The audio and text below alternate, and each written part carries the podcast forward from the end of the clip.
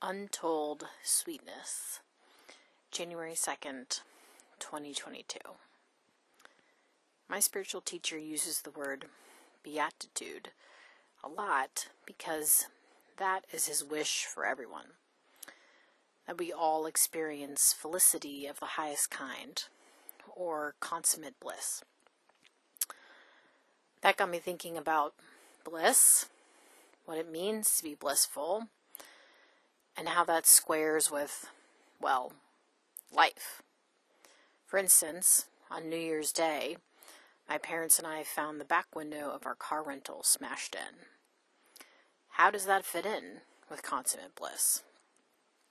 I don't know because I'm just a human being. But what I do know, according to my spiritual philosophy, is every entity is moving from crudeness towards subtlety some more quickly than others.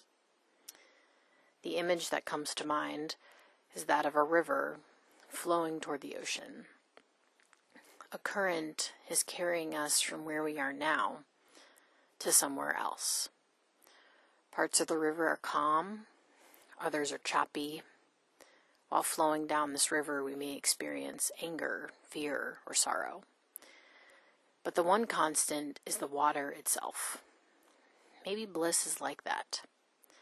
Maybe it's the ever present water below carrying us forward. In my spiritual tradition, we have a word for viewing the world from this lens. It's called Madhuvidya. Madhuvidya literally means honey knowledge and requires seeing everything, everything, as an expression of an infinite loving consciousness also known as Brahma. Yes, that means our car rent- rental window getting smashed. It also means all the bad things, all the irritations, all the whatever that seem anything but blissful. This universe of ours is not absolute truth. It is only a relative truth, my spiritual teacher says. So the wise should try to know the absolute truth. But simultaneously, it is also desirable that while striving to realize the supreme entity, one should maintain an adjustment with this relative world. While doing one's duties properly with the application of Madhuvidya, one can achieve permanent cessation of afflictions from this relative world. Then all the entities of this world will be as sweet as honey for the spiritual aspirant. That's what I want for myself. I want all the entities of this world to be as sweet as honey. Not in a spiritual bypassing sort of way, but a recognition of both the relative truth and the absolute truth.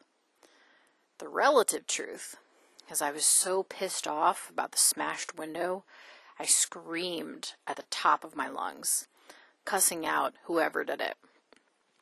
And the absolute truth is the glass scattered across our back seat, the person or people who broke the window, and whatever they used to break it are also Brahma, are also love, are also the Supreme.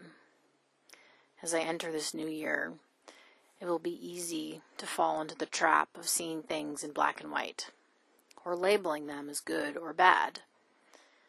But maybe I can also keep in the back of my mind that I'm evolving. The world is evolving, and the river we're traveling on will never run smooth. But regardless, the water pushing us forward is there, is steady, is constant, and quintessentially is love itself. I dream of a world where we can hold relative truths as well as the absolute truth. A world where we understand rough things will happen to us, but love is still there.